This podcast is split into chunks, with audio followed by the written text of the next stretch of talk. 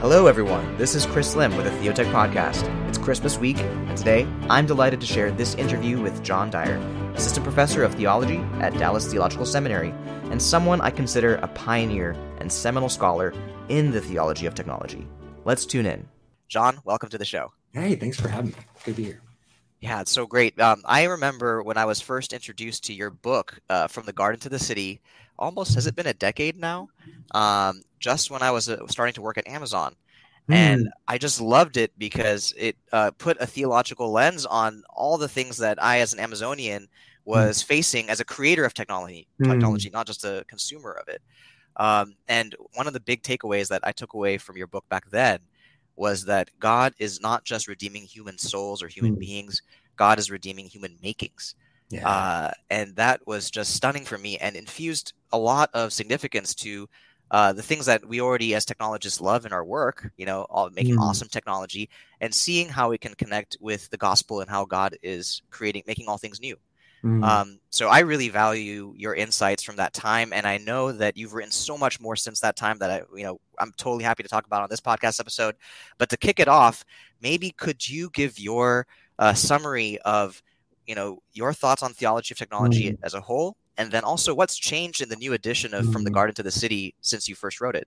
Yeah, thanks. That's a great question. Well, the the first edition came out in 2011 and then the new edition just came out, you know, last month in, in 2020, right toward, toward the 2022, right toward the end. Mm-hmm. So, you know, when I was originally doing this stuff, I'll just kind of give you my quick journey as being a software developer and mostly on the web development side. I just just love making stuff, you know, mm-hmm. and um, thinking about, you know, here, my faith's over here and my technology's over here, and they just they know each other, but they're kind of on on opposite sides of the street and someone kind of challenged me with that view that these two should come together in, in, in more direct ways.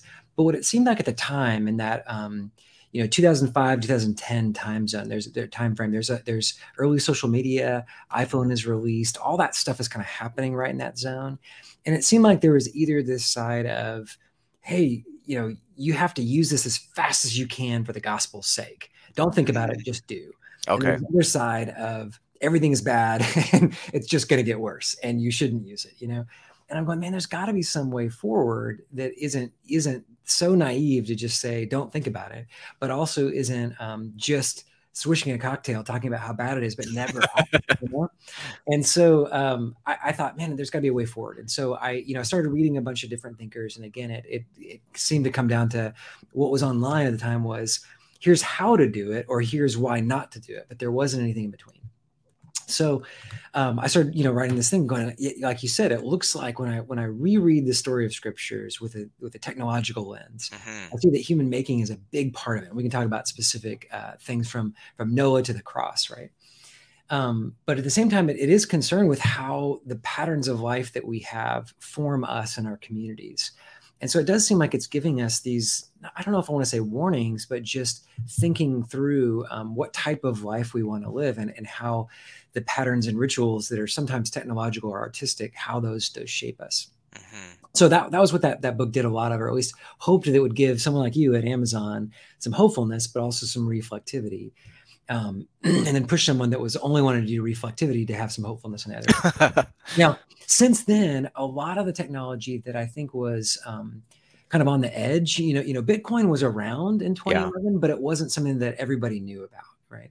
Um, same thing with like, I mean, VR has been around forever, but it is mm-hmm. it is at a point where we're seeing it a lot more. And you know, maybe we wouldn't have called it Web three, uh, but eh, some of the things that are that are um, that are um, kind of were on the edge are now in front of everybody. Yeah. And some of the things that were kind of sci-fi are now there. And then some of the things that were um, kind of new and cool are now in the background. So, you know, in, in 2010, the iPad had just come out. And mm-hmm. so just the idea that we would run around tablets and that, um, you know, airplanes wouldn't have them have screens anymore because we all bring our own screen. Yeah. That was all kind of shifting from the um, the kind of technological elite has to now everybody has mm-hmm. and then the mm-hmm. ideas that were in sci-fi now are kind of on that elite thing so trying to accomplish some of those shifts and then just add some things i wanted to add so that was mm-hmm. that's some of what the new book does did you also end up addressing artificial intelligence ai yeah, I, am sure that great, that's a big shift. Yeah, absolutely. And, and kind of framing that in um, both just the, the present issues that we're all looking at, whether that's,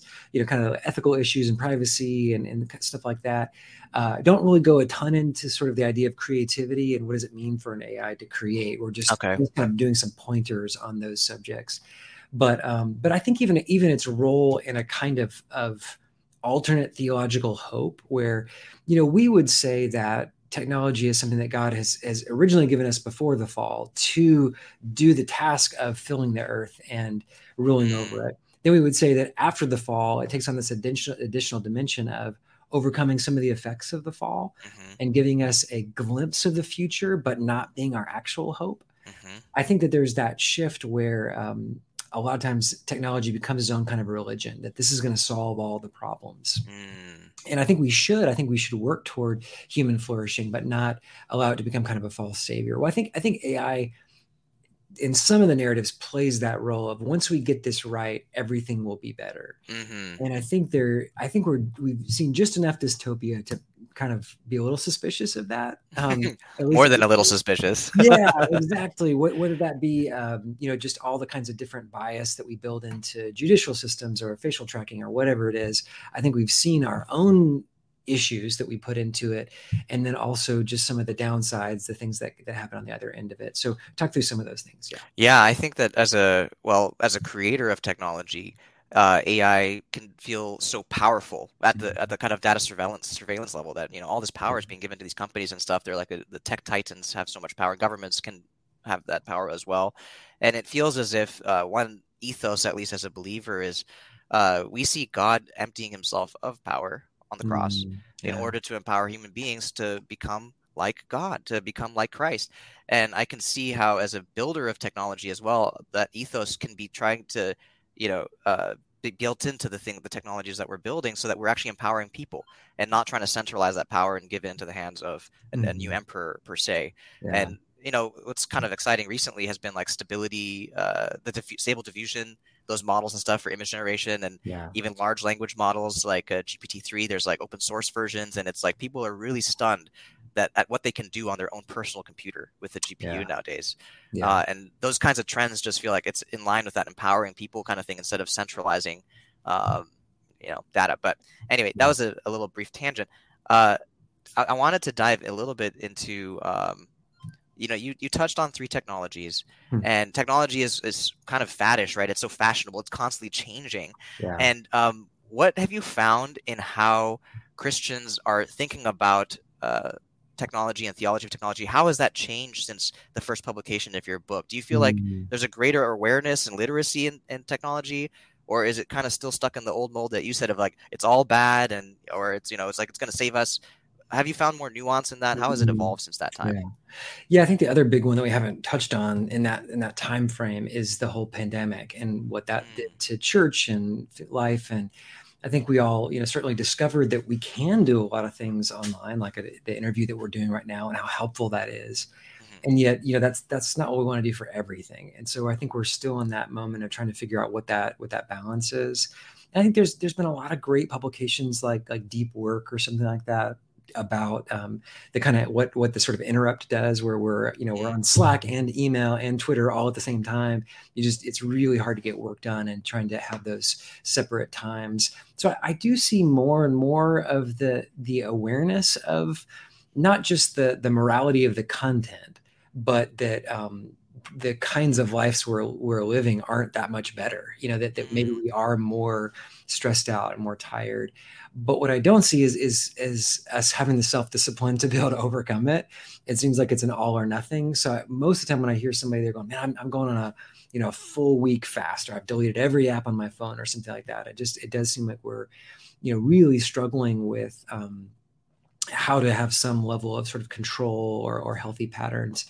And I, I'm interested. You know, my kids are now in middle school, so I've got a sixth grader and an eighth grader, and they they seem to be aware of more at, at, their parents than their than their peers. You know, I think that I think they notice oh. peers who can't um, you know can't be in an event. So my my kids were at a, a like a bar mitzvah recently, and everybody except a couple kids were dancing. Just a couple of them were over in the corner with the phone. Okay. But I think so. I think they recognize that there are some kids that do that, but their perspective is it's mostly parents that, that are doing that. Oh. So, so, it's, it's, some interesting generational moves that I think there's a, a savviness and a, um, and maybe a propensity more towards smaller networked app type things mm. than toward like, hey, I need 10,000 followers on X or whatever. It's like, ah, this seems kind of dumb to some kids. So it's interesting to watch those generational shifts. That, that that's not even being taught by parents and if parents are the ones who are complicit in being addicted to their phones the kids yeah. have like a an instinct of their own it sounds like where they're craving something more that they can't get otherwise yeah and i think it's it's really you know challenging as, as a parent to go man i want to want to protect you from this thing that i can't always protect myself from. And, yeah. And if I, the more I protect you from it, I'm doing air quotes for those who, who are listening, um, that, I protect you from it, I'm also sealing you off from your social world, right? Because oh, wow. they can't, you can't communicate with them um, because, you know, nobody has a home phone, right? That doesn't make any sense. Yeah.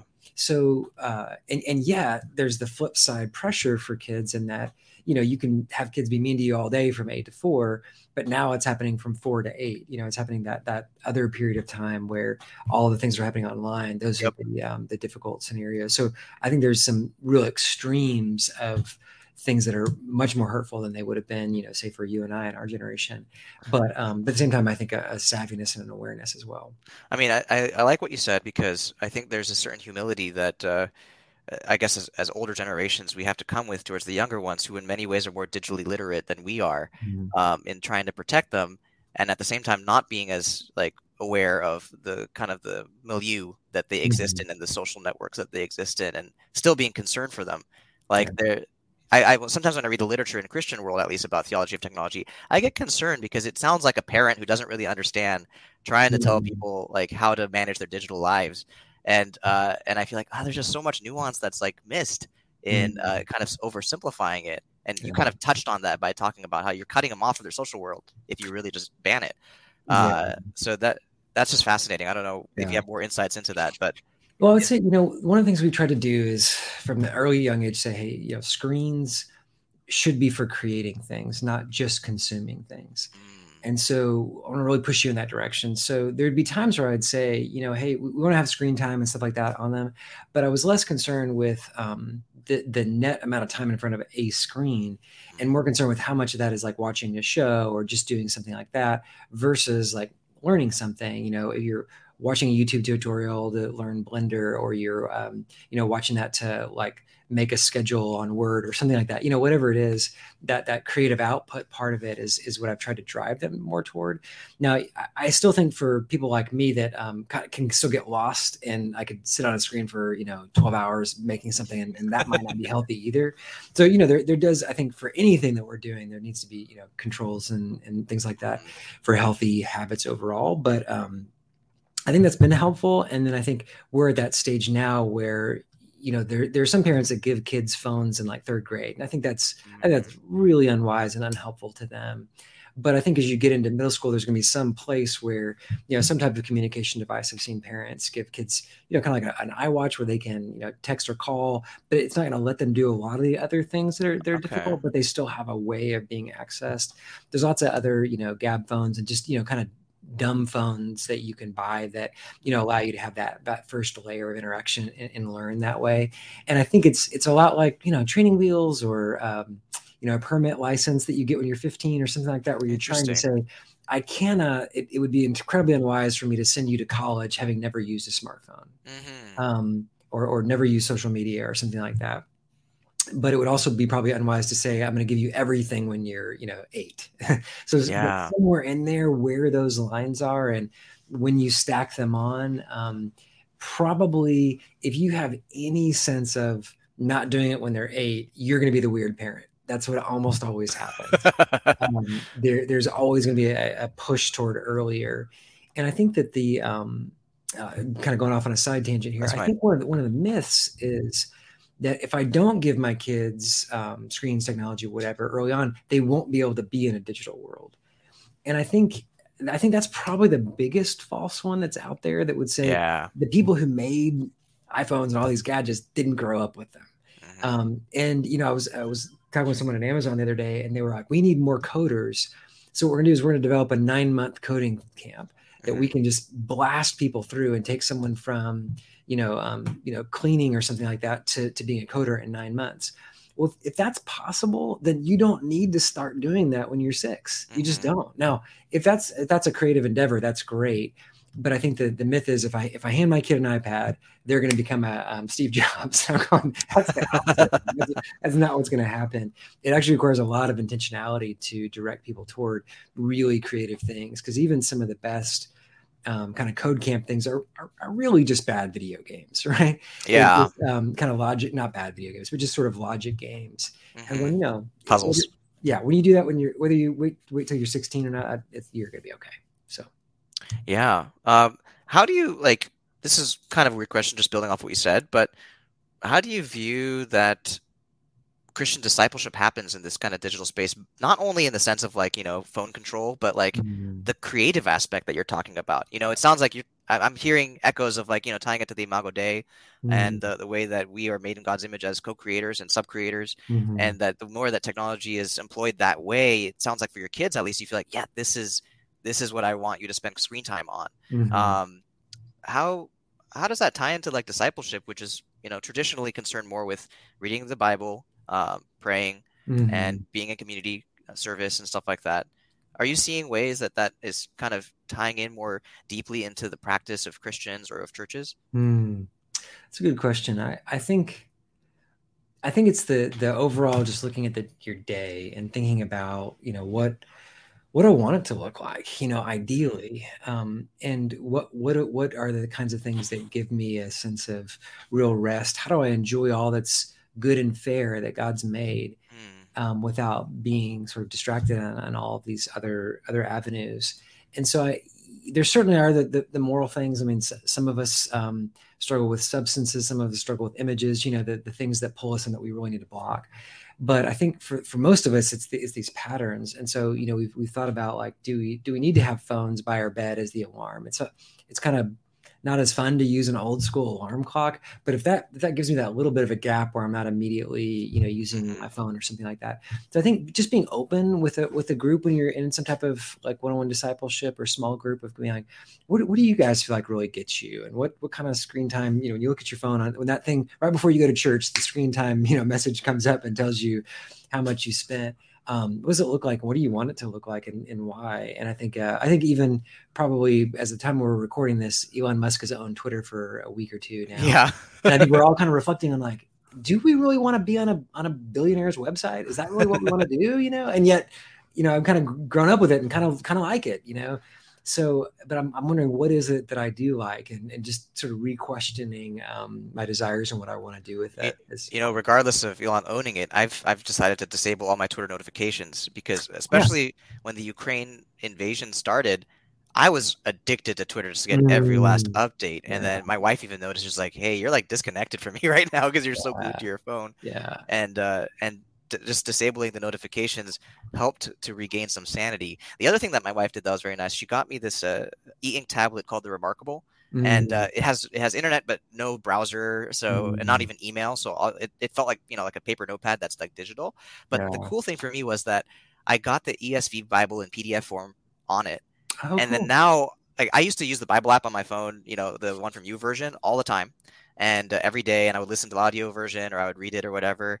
Um, but then once I had it on the Remarkable tablet and I'm annotating it with a pen and like everything, wow, my engagement with scripture just really uh, re-deepened. I used to do that when I, was in mm. college and stuff, and then with the convenience of the smartphone, I would, you know, I would multitask. I would do something and listen to an audio Bible, which is still mm-hmm. okay, but. I wasn't getting as much of the deep stuff. Mm-hmm. And I've noticed how that that different format of tablet that's designed to be distraction free with the Bible in this bigger page format mm-hmm. with the pen, you know, a stylus wow, I just I'm mm-hmm. chewing on it. I'm soaking it in and like uh, going slow. I'm not trying to get through a Bible reading plan as fast as can as I can anymore. I'm just like, okay, I'm actually taking it all in and finding insights, connecting dots, and like it was so cool to experience that. It was like the biggest benefit of that gift uh, uh, be, was engaging with Scripture more deeply than I have in a while. Um, yeah. Just because it the technology itself kind of uh, invited me into that mm. by its mm. design, if yeah. I can put it that way. Yeah, so I want to take a tangent that would that would um, go off what you're saying. So you you bought a device that has some type of limitation on it, which seems ridiculous. Why would we ever want to do that? Well, one, one of the little things I thought it would be fun to add to this new edition of the book was to just think about the um, the days of creation. Mm. And you know, there's all the debates about um, time frames and all that sort of stuff. Yeah. But I think if we look at it, you know, poetically, we go, you know, that there's kind of the first three days that match the next three days, right? Mm-hmm. So the mm-hmm. first three days have these separations. We separate light from um, darkness we separate you know the the waters below from the waters above and then we separate the land from the from the sea and then the next three days you you fill each of those with something mm-hmm. appropriate to the container and so it it's this interesting thing of one it's it's beautiful it's simple it's structured it's purposed all these just lovely things about that story especially in contrast to all the creation stories that are uh, kind of in the ether at that time you know where the gods mm. are chopping each other up and you know the humans are this afterthought and not made in the image of god and maybe it's just men and not male and female all that stuff mm-hmm. but just the the rhythmic beauty of having things that are you know properly separated and that once those are once those lanes are established there's a kind of limitation that the first three days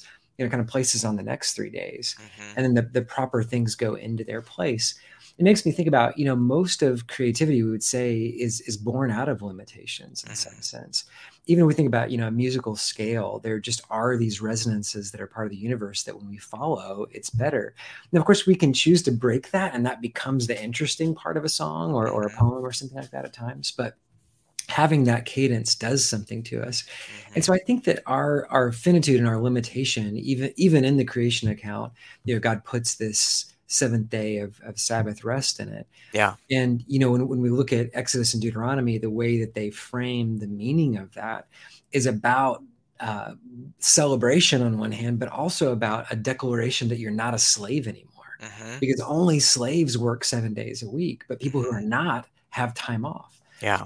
And people who are not have the ability to celebrate all that's good and fair and so when we look at it that way, go, yeah, maybe maybe I really do want some limitations in my life so that I don't constantly have something that's uh, jabbing at me. And may, maybe that's just as simple as you know not having ice cream in the house for you.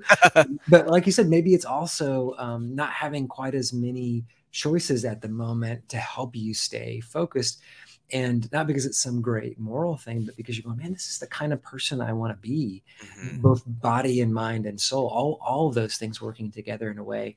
And so I think coming to terms with our finitude, whether that's um, what we can do with AI and surveillance, whether that becomes sleep, whether that is um, just how many followers we can handle or notifications, all that stuff. I think um, limitations are what would drive creativity and would drive us to be the humans God I think made us to be it almost sounds a little bit like uh, the the traditional list of uh, sins, like greed. Like technology enables us to be so greedy, quote unquote, nowadays because we have a superabundance of videos to watch, a superabundance of followers that we can reach, and all these other things. And there's a certain kind of uh, spiritual discipline of restraint, mm. I guess, mm. if you say, I'm satisfied and yeah. I, I, can enjoy now. I don't have to max out and over optimize all of my platforms and all of my capabilities. It just that kind of came to mind as you were describing mm, that. Yeah. What would you, or if you want to say something to that? Oh no! Well, as you were just talking about it, it just reminded me. I was on a text thread with some friends, um, and you were talking. I we are kind of jokingly saying, what what would what would this thread be worth? Would it be worth eight dollars a month if Twitter's now eight dollars a month? You know, would these interactions? And I was like, man, I would much rather spend eight dollars a month to go have dinner with these guys than I mm-hmm. would almost anything I do on Twitter. As much as I love it, as much as I love to see what's going on there, yeah. and I really think about it like in monetary terms, then I'm thinking about it in those attention terms and hours terms. That I'm mm-hmm. I'm spending this time doing something that uh, may not actually be as enriching to me as if I just hung out with a friend every week or something like that. Yeah. So yeah, yeah, that's a that's a really great way to look at it. I wanted to ask you, since you proposed that exercise of thinking through what your ideal day would look like, what mm-hmm. what does what's your ideal day look like? Yeah, I mean, I think that I, I, do enjoy you know getting up early enough to where I have a little bit of time to work on a Bible project, reading the Bible, something like that, um, mm. which sometimes happens, sometimes doesn't. And then some type of you know physical exercise, and by that time my kids and family are awake, and I get to spend some time with them, and then have a nice work day the, the catch is that, you know, in the middle of all that stuff, there's always some extra project. There's always some delay. There's maybe I spent the, the night before staying up too late and then I can't quite get up. And that's, those are the patterns that we all find ourselves into. So when I think about like, you know, good relationships, mm-hmm. good work and good rest being put together, that seems a lot more healthy to me than this, um, oh, I could do one more thing or, oh, I forgot that thing. And, and I open up my computer and the last five tabs are still open and so i do that instead of the thing i was planning on doing and totally get that. that that attention span i think man i i just want to be be focused and then when i'm working and then when i'm not i want to be you know fully aware and present to the people that i'm with mm. and i want to drink good things and eat good things as much as i can i oh, yeah i'm very food motivated myself so uh, having that it's uh, it just makes me want to go exercise to have a bakery at the end of that run or something like yeah, that. You know? Right. Uh, yeah but that's that's interesting. Like I feel like I don't have an ideal day because sometimes when I think of it, I end up getting discouraged because I know that most of my days are not ideal. Yeah. But I do have an ideal, uh, I think, experience, which would be mm. unhurried. I want to be yeah. unhurried but effective, and. I I sometimes get that as a gift from God. I feel like some days are just like, whoa, how did that happen? That's amazing. Yeah. Uh, but a lot of times I know I can get easily just kind of lost in my to do list and just feel like I'm just trying to push it through and feeling exasperated. Mm-hmm. Um, and I can't say that I, I, haven't thought it through deeply enough to know like how is technology impacting that. Mm-hmm. I know that technology is often uh, when I say technology, I know that you have a very nuanced definition, but I'll just say like you know social media, yeah. YouTube, stuff like that. Mm-hmm. I can oftentimes use it as, as, a distraction from the pain of my work. Mm-hmm. It's like you know, it, and it's not actually helping me to be effective. It's just helping me to cope and that's different mm-hmm. than the unhurried effectiveness that I sometimes taste and I just love. Um, mm-hmm. Um, so, yeah, that yeah. sense of you know flow or you know whatever you want to call it when you're coding or building something, you just go for hours straight mm-hmm. and you mm-hmm. come out and you go, man, this is amazing. And then to have that same type of just unhurried thing with another person, uh, you know, mm-hmm. a spouse or a friend or a child, and you think, man, that I, I lost track of time because I wasn't hurried. Mm-hmm. That those are the kind of experience I think you want to have. Um, and I think too, when, when we're to think as as I age a little bit and I think about um, I want to think in longer terms. You know, I want to think of what, what's something that would take five years of dedicated time to do mm. um, instead of just the, the next thing. So I think there is a place for fail fast and all and all that too. Yeah. So I am not trying to knock any of that, um, but to think about longer term things so I don't do too much. And it's been interesting to watch my son. Um, he's been you know watching a lot of different YouTube people and he's been doing um, his own channel and building some really neat things. And as he as he watches it, you you see uh, even in folks that have no real spiritual sense or, or that's not really a big part of them they really talk about that that that importance of focus that even great entrepreneurs might try to build 10 businesses rather than uh, you know, focusing on making one really, really great. Mm. And so thinking through how to how to optimize every step of one business may be way better than starting, you know, 10 of them. And yeah. again, I'm, I'm not not that we shouldn't do that. Again, I'm not trying to make these uh, universal maxims. Yeah, yeah. But, but, it's the propensity toward trying to do everything all the time that um, when you see everything, it sometimes pulls us into. And so I think this is that part about technology that it it makes certain things possible. Sometimes we talk about the language of affordances. It mm-hmm. makes some things possible and kind of makes other things harder to do. Mm-hmm. And if you're not aware of that, I think you can get caught. If you see it, I think that you have a little bit more chance to direct yourself and say, okay, I, so many more things are possible for me today, but it would be better if I chose a few of them that in a focused way that would um, kind of make myself and my relational community deeper.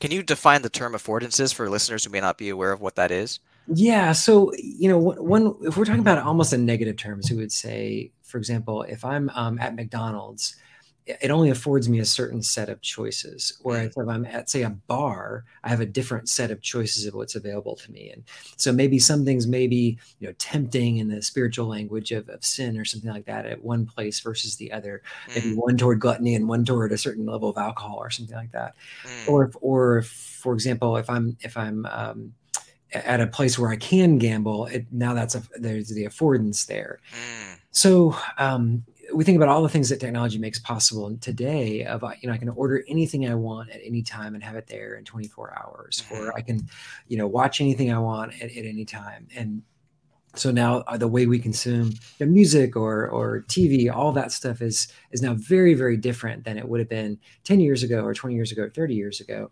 so it's it's afforded or opened up these opportunities for us. And now we want to go so now that i have almost infinite choices um, mm. how do i how do i feel healthy? Because there is this concept of like a paradox of choice that the more the more options you have in front of you the more anxious you get about making those decisions yeah. you only have, you know, two things in front of you, you can feel good about it. Or even if you just have one, you don't even think about it. And so that's that whole thing of Steve Jobs wearing the same thing every day or Mark Zuckerberg mm-hmm. wearing the same thing every day because um, they have decision fatigue. And so I think we all kind of get that decision fatigue because there's so wide of an affordance today with all the, all the things we have. And in one way that's glorious. And another way, we got to embrace our limitations to be, I think, who God made us to be.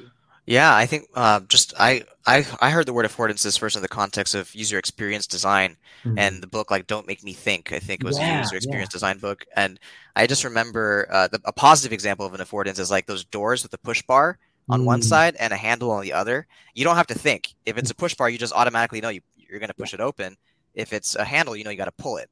Yeah. And so the affordance on the door makes it so clear to the user what you're supposed to do. You, yeah, you don't have to teach anybody anything. And that was like a positive example of a, a well designed affordance that I remember learning about from some of those UX design books. Yeah. Um, but yeah. now I'm hearing it in another language, which you're talking about, which is here's all the possibilities that I'm affording to you now. Mm-hmm. And it can be pretty overwhelming. I remember the old days of uh, like uh, ripping CDs and mm-hmm. curating my music library. And I would, spend, as a kid, a teenager, I would spend like you know hours uh, just trying to build up my collection of music and what do I like and everything. And then once like you know Spotify, Amazon Music, and all these things come out, it's just like wow, I, I spend zero time curating what I really love. I just kind of like take whatever's given to me, and yeah. I don't actually always love it, you know. And yeah.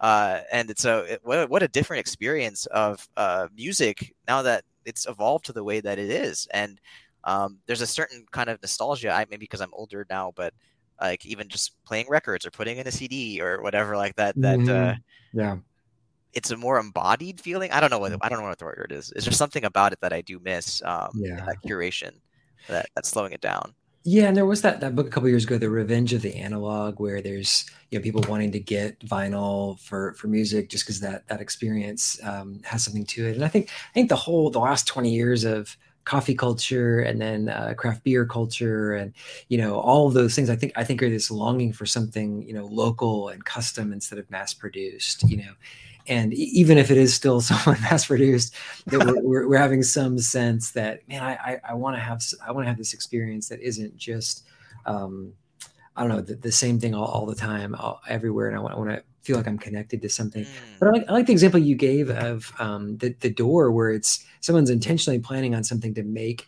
the pathway is simpler and i think i think you can do this in your own life where you know you set out your gym clothes the night before or something like that mm-hmm. so when you wake up you've reduced the complexity of the, the task that you want to do so i think you can create affordances for yourself that um, that streamline the, the kind of person that you actually want to be and mm-hmm. hopefully you know maybe cut out things you don't want to do like like pushing the bar from the wrong side or something like that so mm-hmm.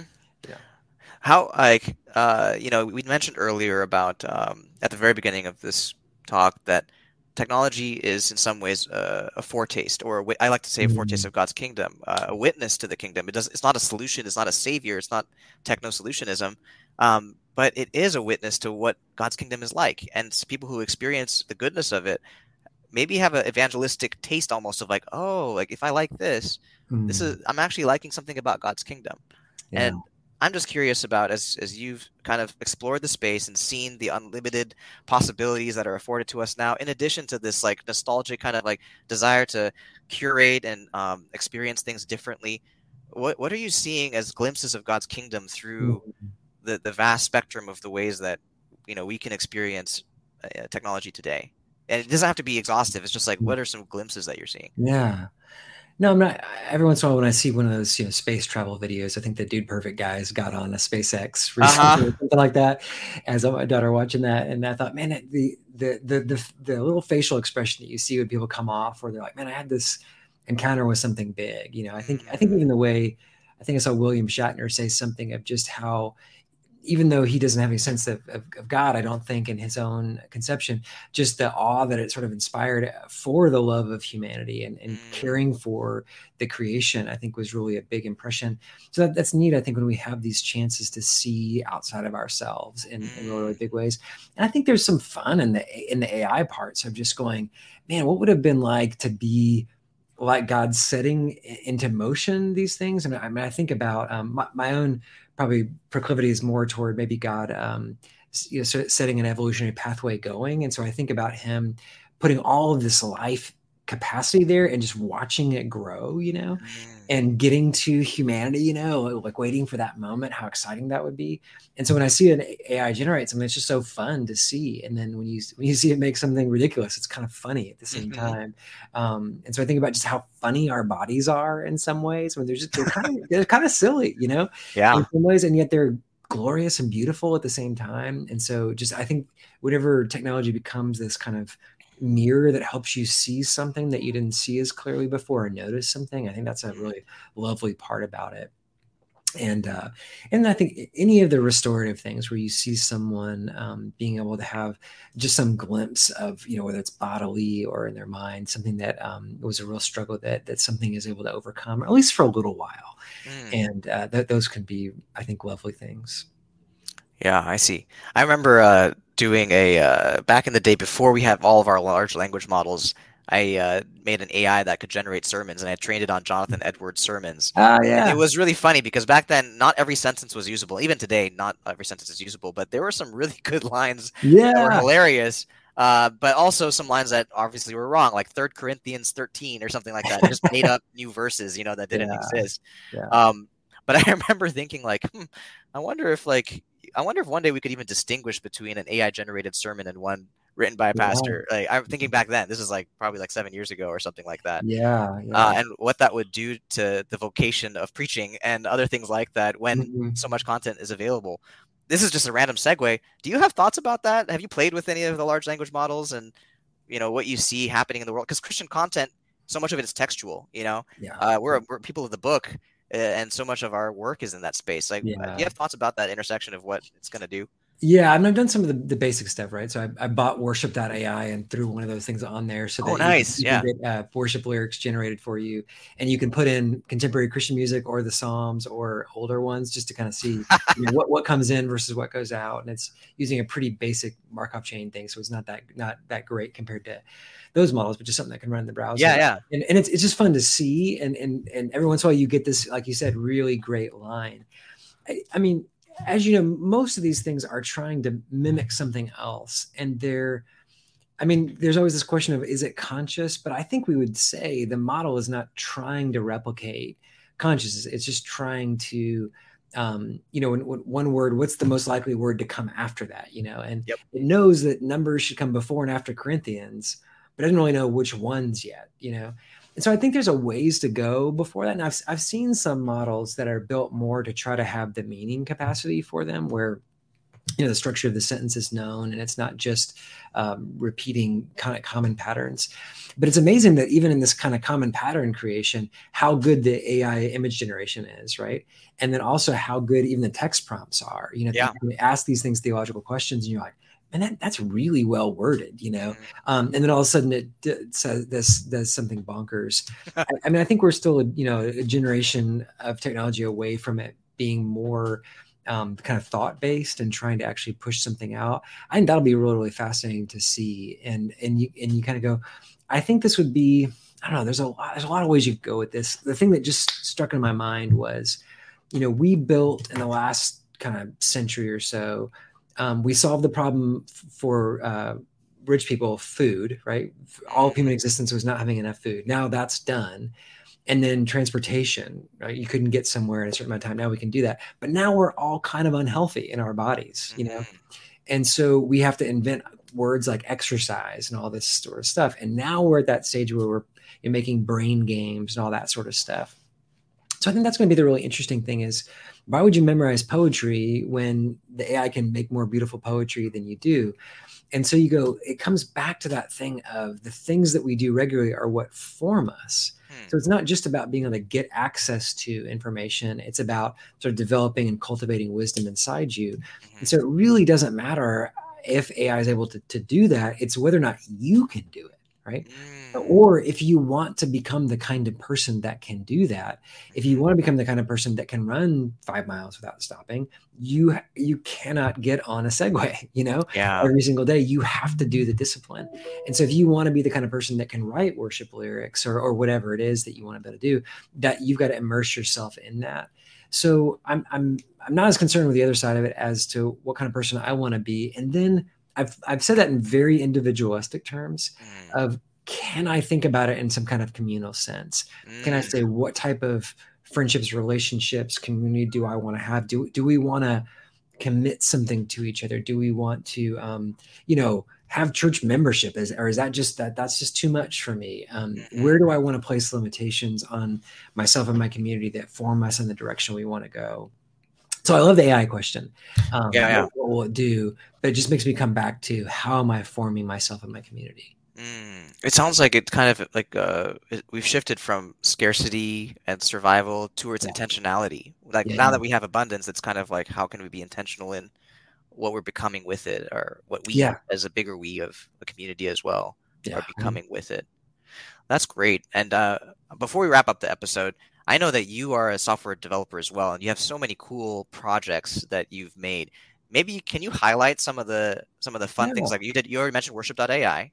Yeah, uh, yeah. What are what are some other really cool tech uh, software things that you've been building? Yeah, I mean, one of the ones that was less um, religiously oriented was just a, a, video player that was kind of that early days of Flash and HTML5 transition, mm-hmm. and that that one was a bit, you know part of Twitter and Facebook for a little bit. They use that, and WordPress still has it as part of the core. So It's been fun to, you know, build things that get used in a broader community cool. sense. And I think some of what it did in terms of that that era of Flash, it wasn't as necessary going forward. But that was just a fun era to be a part of just the broader world of open source technology. Mm-hmm. On the specific project side, um, you know, when I was in seminary, we'd always ask, what's the best commentary on Matthew or Isaiah or Ruth? And different professors would give you different lists. And so I thought, man, what if I could make a Rotten Tomatoes for commentaries? And so mm-hmm. there's a little website called bestcommentaries.com that oh, nice. that, aggregates all the reviews and all that sort of stuff and you can start there and and uh, still talk with other people. But that would be one. Um, I I did make uh, you know there's there's YouVersion, and I really wanted to emphasize that in Greek and Hebrew there are second person plurals. You know, there's you singular and you plural in Greek and Hebrew. Uh-huh. I made y'allversion.com. It's the version, which tries to highlight as many of those as possible. And um, I'm actually kind of working on a separate project to see if I can get that into you know print or something like that because it's really important for us to identify um, as a community. So yeah. passages like Jeremiah 29, 11 that says, I know the plans I have for you. It, it really says, I know the plans I have for y'all. Y'all, yeah. Really uh, about the, the community of God. Um, uh-huh. Certainly about you individually as well, but you in the context of, of creation and those who are believers. So I think that those are fun um, projects that go in and out and you know it, it's a blast to be able to make those kind of things so. How, how are you able to to do that software engineering work while you're also doing your scholarly work and professor teaching work and all those things? Yeah i mean part of my you know job here at dts is i, I only teach a class or two. Okay. And on the other side i run a lot of the online ed and distance ed so i get to kind of play in that in that space. And even when i'm trying to do things like uh, do reports on our students you know i get to get underneath the hood and, and do some SQL and all that kind of stuff. Um, okay. In terms of like you know raw software development, that's more like when I have a want. So our, our I think I was looking at different Bible reading plans and I couldn't come up with one I liked. And I was like, yeah, I bet I could make something. So of course I went and bought Bible reading plan generator.com. and then, you know, you go in there and you can customize the books and the thing and it, and it works the way I wanted it to work. You know, so sometimes it's just that you know how they say like you know if you, if you want to learn code don't get a book be angry about something you know then you, then you'll you'll work your way through to learning that language uh-huh. um, so you got to code angry right and so when you and and so when you've got a problem you want to solve and i and i hope that somebody else wants the same problem solved that's always been my you know biggest motivator for those kinds of projects so um, but you know how it is really good projects you got to work on a long time nobody notices it until you mm-hmm. Put it out there. And so um, it can seem like someone's done all this stuff, and I'm like, well, I'm I'm in my 40s now. I've had plenty of time. So um, you know. That's wonderful. Thank you so much, John. I really value your contributions to theology of technology, especially because you're not just a theologian, but you're a technologist. Yeah. You actually are making all these things. And so it was just so fun to, to have your book. And I'm so glad that you've been able to update it. And I know you've been doing a lot of other works yeah. too about digital Bibles. Is that right? How, uh, yeah. how it's shaped uh, yeah, if you have a minute, I could give you uh, just a give, brief yeah, let's, let's that. do that. Um, yeah, why don't you why don't you yeah, share so about that? This comes out of my doctoral work over in Durham, England, and okay. it was uh, so the book's title is "The People of the Screen," and it's about how evangelicals create the digital Bible and then how it shapes the way we read it. Mm. And so my my question was, hey, all this idea of shaping. Um, I wonder what the developers of Bible software are thinking about how they're shaping people and mm. so I thought, man, I want to go ask um, those developers, and I could do this as a sociological project. And as I started looking at it, I found that most of them are evangelicals. So if we go mm. to the earliest area era of computer stuff with Bibles, kind of the 60s, when people were doing more, you know, Greek stuff, and trying to figure out can I can I compute things about you know the way how often Paul uses this term or whatever. Yeah, that era was pretty broad, but once you get to the 80s and desktop software, it really is evangelicals that start to take over, and then you get to mm. the kind of 90s internet Bible gateway area. Again, all the Bibles Bibles uh, websites are you know kind of evangelical, and then when you get to the app era. You know, YouVersion and others, that's where they tend to come from. And so it made me kind of wonder what are the characteristics of evangelicalism that seem to be more geared toward this because sometimes yeah. you picture evangelicals as being like anti-society mm. but in other ways it seems like there's a, a, propensity to you know embrace elements of things that are happening in the midst of cultural change and kind of reject some things and appropriate others and then and then use them so like any good sociologist i came up with this little like three word term that's got a bunch of long words so i call it hopeful entrepreneurial pragmatism to mm. describe mm. the approach so we, we can unpack that a little bit more but the, the hopeful is just the sense that you're aware of problems the downsides you're not totally instrumentalist a little bit but you're somewhat aware of it but you generally think that it's better to use it than to not use it and then mm-hmm. evangelicals at least especially in, in america but even in europe and in the rest of the world didn't have that church state funding model that yeah. was happening in Europe. So you kind of have to be entrepreneurial. And so it's mm. kind of built in the DNA of that form of a religion. And then pr- the pragmatism can either be really really positive where you're saying hey let's let's let's uh, not get into all these petty issues right? We let's major on the majors and not the minors and let's work together. Mm-hmm. um, the negative side is that sometimes you know we've seen evangelicals particularly in the last several years work with people maybe they ought not have uh, in the way that they associate that, that the outcome becomes more important than any sense of character along the way. Mm. but um, we see that in, in technology. And so mm-hmm the the fun thing was doing that side of it working with the developers seeing how they thought about what they were doing mm. and just just the incre- i mean you you know some of these folks they've done amazing neat neat neat work and really thought deeply about it maybe the first time i remember talking with terry storch about um, you know, how'd you pick verse of the day? Did you did you think about kind of this balance of theology? He's like, man, I just grabbed an Excel list and just did it, you know. and, then, yeah. and, then, later on, realized, oh, I should be more reflective about it. so there's that like build and think, you know, and, and I and I love mm-hmm. that about those different teams. On the on the user end, I'll mention one quick thing, and then we, we I'll keep it just keep it short, but. I did some tests with a bunch of users to see going to different churches and having half read in print and half read on their phones. Mm. It's really, really interesting to see there's some comprehension differences between male and female that men seem to be lower comprehension on their phones than women did. Oh. They seem to read more often. If you gave them a multi-day reading plan, the men would be on it more often. Hmm. So it seemed like there may be some behavioral differences in the ways we're on our phones. Hmm. And on the, on the other side, um, I had them read Jude and I asked them, um, you know, to do some comprehension on on parts about it. But I also asked them, you know, what did you think it was about, and how did it make you feel? And there was kind of this opposite difference between the phone and print group in this oh. way. The print group would say, I think Jude is about God's judgment for sin. Okay. And the phone group would say, Well, I think this is about God's faithfulness. Hmm. Well, so how did it make you feel? Well, the print readers that said this about God's judgment, they said, Man, I feel encouraged. And the phone readers who said this about God's faithfulness, they said, Oh, I, I kind of feel confused, encouraged. Whoa. So, so, that's what the data shows. You go, man, that's really interesting. And so that's data. My hypothesis about that is hmm. this mm. that, you know, our, our phones, um, we're on it all the time, and they sometimes represent our anxiety. At the same time, when we see spiritual content on, you know, Instagram or TikTok or whatever, yeah. it typically is pretty on the positive side. Mhm. It's encouraging God's faithfulness. It's not, you know, Isaiah where God's like stomping on the entrails of the wicked and the bloods between his toes. Those aren't the verses we share on media. So the God of our screens is kind of happy, but he makes us sad. Ah. And I don't I don't think that's universal. I'm not saying don't use your phone, don't listen. I'm just saying be aware of the associations with the device. Be aware of what's happening when you're using it Mhm. because there are these subtle things that um, we don't always pick up on and we're always you know editing and only seeing certain things about scripture. And so i think i think the cool thing about this era is that we didn't you know we went from um, scrolls to codices. We went from codices to print. We're not going from print to digital. We're going to print and digital. We're Mhm. kind of doing both. We're in this multimedia environment so we can listen to scripture and we can search on our phones and read on print.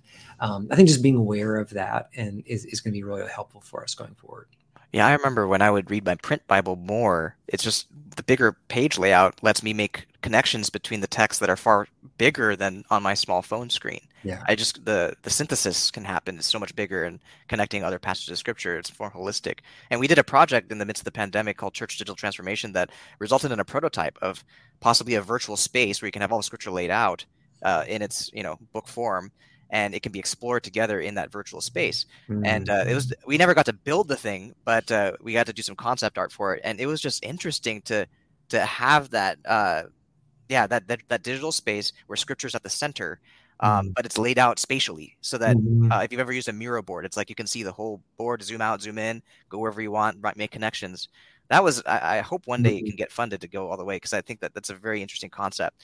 The other thing that uh, what you said brought, reminded me of is that we did a hackathon Code for the Kingdom back in 2015 or something at Microsoft, and uh, because there was um, some access to the Bing search traffic data, uh, one team actually made a visualization of Scripture of the Bible where the font size correlates to the search volume and Hmm. it was fascinating to read the book of Matthew in the uh, I think the blessed are the the, the Be- not the beatitudes. Is it the beatitudes? Yeah the beatitudes. Because you see like you know uh, blessed are the peacemakers they'll be called sons of God and those are huge right? And then there's one beatitude that's like tiny. Nobody ever searches for it and it's blessed are, are you when they persecute you and say all kinds of false things about you. Yeah. um, and it's like it's just so interesting to see the consumption patterns of Yeah. scripture based Yeah. off search volume traffic. And then the idea that came out of that was like well maybe we should build like a heat map of the bible to kind of know where you're exposed to scripture and where you're not so that you can have a more holistic uh, Hmm. experience of scripture not just like the verses that are curated and put on social media like you said on your phone Yeah. um, and if you if we had that viz we could just kind of be aware and then the ai or something could just kind of surface to us dark part dark parts of the bible that we then become more exposed to That's cool. so never got to fully implement that either. But since you know you're already in conversation with people, I wonder if one day these ideas might happen because I, I think that they're a way to use technology that helps us to live into what God is actually inviting us to, all of Scripture, the whole counsel of God, instead of just um, kind of being forced into a mold by the way social media kind of treats, you know, breaks up the Mhm. text and of course causes us to read the most inspiring verses all the time and Mhm. miss the context. Um, Yeah. but Yeah. Oh, that's so neat. I a, a similar thought had occurred to me that that making kind of like a community Bible, where if you went to it and you typed in a passage, you could only view it if somebody else was on the Oh. website viewing that same verse at the same time, and so it required this like other to Ah. encounter scripture. And it's really similar to what you're saying is like maybe there's like a, a half life of the verse that if somebody hasn't been there in a while, that it's faded out and you can't see it anymore. Mm, just this this sense of uh, that yeah we, we need to sort of um, we need to live scripture and we need to be in it together and not just you know consume it or have it over to the side but to actually um, to do it and to have it be part of us. What a great note to end this episode of the Theotech podcast. A big thanks to John for sharing his ideas and insights with us, and to all of our listeners for thinking together about the theology of technology. If you would like to support more stories at the intersection of faith and technology, you can do so at patreon.com slash theotech. Thanks for listening, and Merry Christmas and Happy New Year.